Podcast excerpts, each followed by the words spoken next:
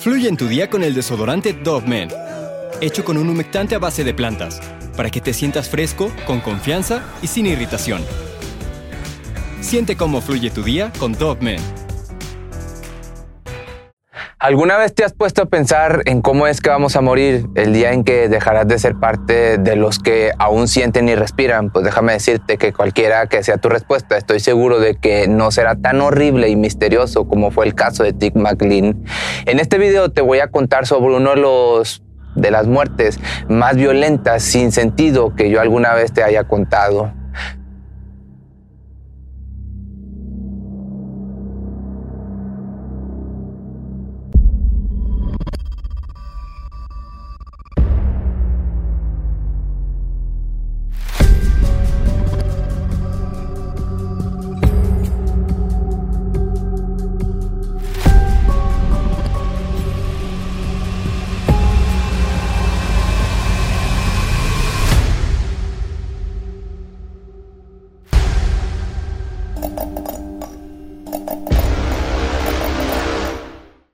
Timothy McLean era un joven de 22 años que trabajaba de cantinero en un carnaval, acababa de tener su propio hijo y por fin sentía que estaba haciendo algo con su vida. La verdad es que era una buena persona con una vida promedio, pero lamentablemente se encontró en la situación equivocada en el momento equivocado. Era el 30 de julio del 2008 en Alberta, Canadá, un día cualquiera para los canadienses, que en su inmensa mayoría tomaban el autobús llamado Greyhound para regresar a su casa luego de una jornada de trabajo.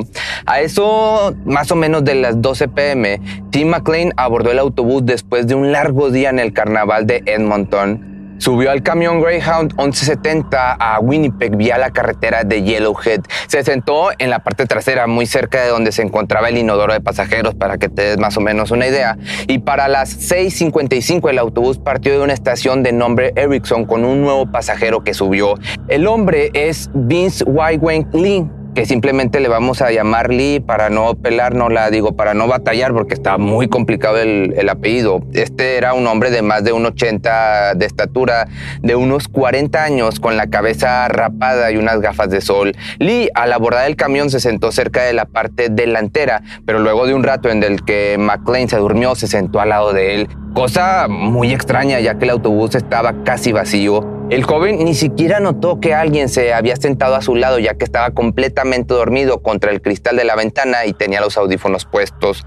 Lo que sucedió es que Lee estaba un poco agitado, aunque aparentaba pues estar normal. Y después de los primeros 30 minutos en los que se subió al autobús, salió a fumar un cigarrillo cuando tuvo la oportunidad en la parada de descanso y según los transeúntes se veía bastante molesto por algo. Ya una vez que regresó buscó un nuevo asiento y fue aquí cuando vio a McLean. Una vez que se sentó junto a él, los testigos de ese día recuerdan que alguien estaba susurrando o cantando en voz baja lo que parecía ser chino mandarín y ya cuando el autobús se puso en marcha otra vez, después de unos 10 minutos escuchó un grito espeluznante que sacudió a los pasajeros que estaban en el camión. Los que voltearon con el fin de descubrir el origen de aquellos gritos horripilantes vieron una escena que muy difícilmente van a poder olvidar. Lee estaba apuñalando una y otra vez a McLean en el pecho y en el cuello. Uno de los pasajeros recuerda ver al hombre en un estado robótico bajando y subiendo la navaja una y otra vez por todo el cuerpo del joven. Y mientras todo esto ocurría, Tim estaba agonizando de dolor y gritaba mientras ese mar rojo salía chorros salpicando los asientos, la ventana y el suelo. Para ese momento, uno de los testigos alertó al conductor del autobús y le ordenó que se detuviera de inmediato y dejara salir a todos. Esto que te estoy contando pasó pues en cuestión de minutos, segundos. Y mientras todos estaban en un pánico total, el atacante ya había desprendido la cabeza de su víctima y la levantó con una mano para que todos la vieran como en señal de victoria, lo que hizo que aquella escena fuera una verdadera pesadilla. Lee, al ver que todos los pasajeros estaban dejando el autobús, decidió salir también. Corrió con su gran arma, su arma blanca a la puerta delantera, pero por suerte el conductor logró encerrarlo antes de salir. Con todas sus fuerzas el hombre intentó derribar la puerta y romper la ventana para lograr escapar, pero pues con la suerte que no lo consiguió. Dos pasajeros que estaban fuera del autobús y el conductor trataron de rescatar a McLean o lo que quedaba de este chico al intentar subirse de nuevo, pero fueron expulsados por este monstruo Lee y su cuchillo de caza, quien se abalanzaba hacia adelante y casi lastima a los hombres. Después de esto, el agresor se retiró a la parte trasera para continuar con su cometido. El hombre comenzó a cortar en pedazos al chico de 22 años, primero las piernas y luego los brazos, uno por uno y sin detenerse. Le quitó los ojos, las orejas y por último la lengua. Pero pues esto no fue lo único. Ahorita te cuento un poquito más, pero aquí te voy a estar dejando un dibujo proporcionado por las autoridades al llegar a la escena del crimen. También hay una foto real que pues evidentemente no te puedo poner, pero si tu morbosidad es tan grande, puedes irte a buscarla y pues ahí me cuentas cómo te fue. La verdad es que no te lo recomiendo. Está bastante fuerte. Pero bueno, regresando, es justamente en esta parte que el relato se vuelve todavía más aterrador y siniestro si lo que acabas de escuchar no fue suficiente. Lee comenzó a consumir la carne de su víctima ahí mismo y claro, esto incluía los ojos y parte de su corazón.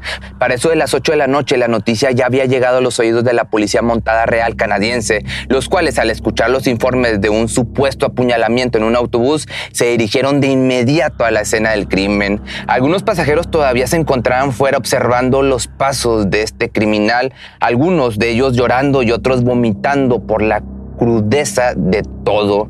Al llegar al lugar, la policía vio cómo este presunto asesino estaba paseando de un lado a otro sosteniendo la cabeza de su víctima como si se tratara de un desfile. Una vez que el equipo de SWAT arribó al lugar, comenzaron las negociaciones para sacar a Lee del camión y obviamente el delincuente no pretendía bajar sin dar una lucha antes, hasta que finalmente de dos horas en las que las negociaciones no llegaban a ningún lugar, el hombre trató de nuevo de romper la ventana lateral y salir corriendo del autobús y aunque su plan casi funciona, la policía logró dispararle con una pistola taser y neutralizarlo de inmediato. Una vez que el sospechoso estaba en la parte trasera de la camioneta patrulla, era la hora de revisar la escena de lo sucedido y la verdad es que entendería completamente que muchos de aquellos oficiales tuvieran pesadillas por el resto de sus vidas. Este mar rojo por todos lados y partes del cuerpo de McLean era lo que se encontraba disperso por todo el autobús. Era, haz de cuenta, una carnicería. Nunca se pudo localizar el corazón de la víctima, por lo que se cree que fue ingerido por este enfermo en el momento en que estaba haciendo el picadillo. Still haunts me to this day, the scream.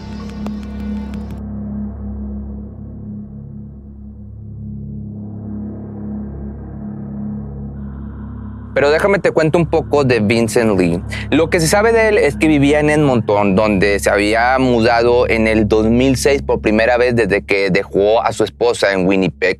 Trabajaba en diversos lugares, desde Walmart, eh, un restaurante de comida rápida, y hasta repartiendo periódicos.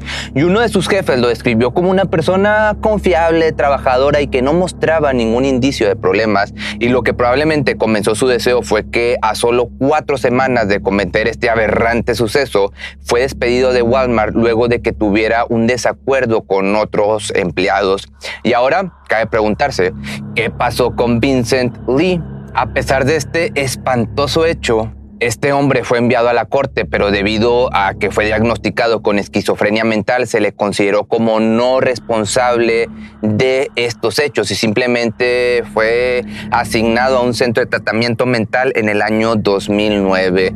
En una entrevista que se realizó por allá del 2012, Lee que era la primera vez que hablaba sobre el caso, mencionó que en aquel momento comenzó a escuchar la voz de Dios pidiéndole que salvara a la gente de un ataque alienígena.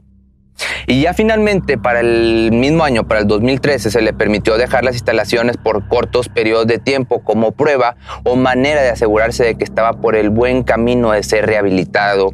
Y no fue hasta el 2017 que salió por completo del centro psiquiátrico y sí, me estás escuchando bien, en el 2017, Lee cambió su nombre legal por el de Will Baker e hizo una nueva vida como si nada hubiera ocurrido, borrón y cuenta nueva.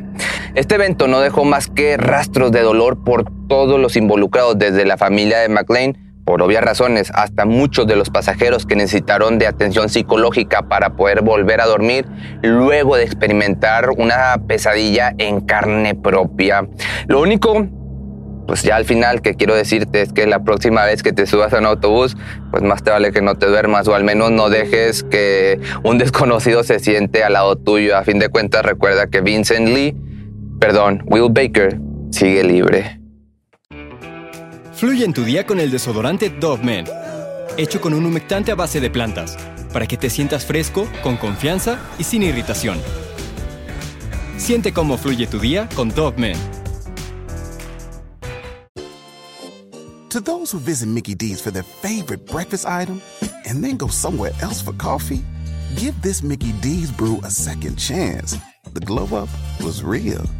Try any size iced coffee brewed with 100% Arabica beans for just 99 cents until 11 a.m. And pair it with a savory sausage McMuffin with egg for $2.79. Prices and participation may vary, cannot be combined with any other offer. Ba da ba ba ba.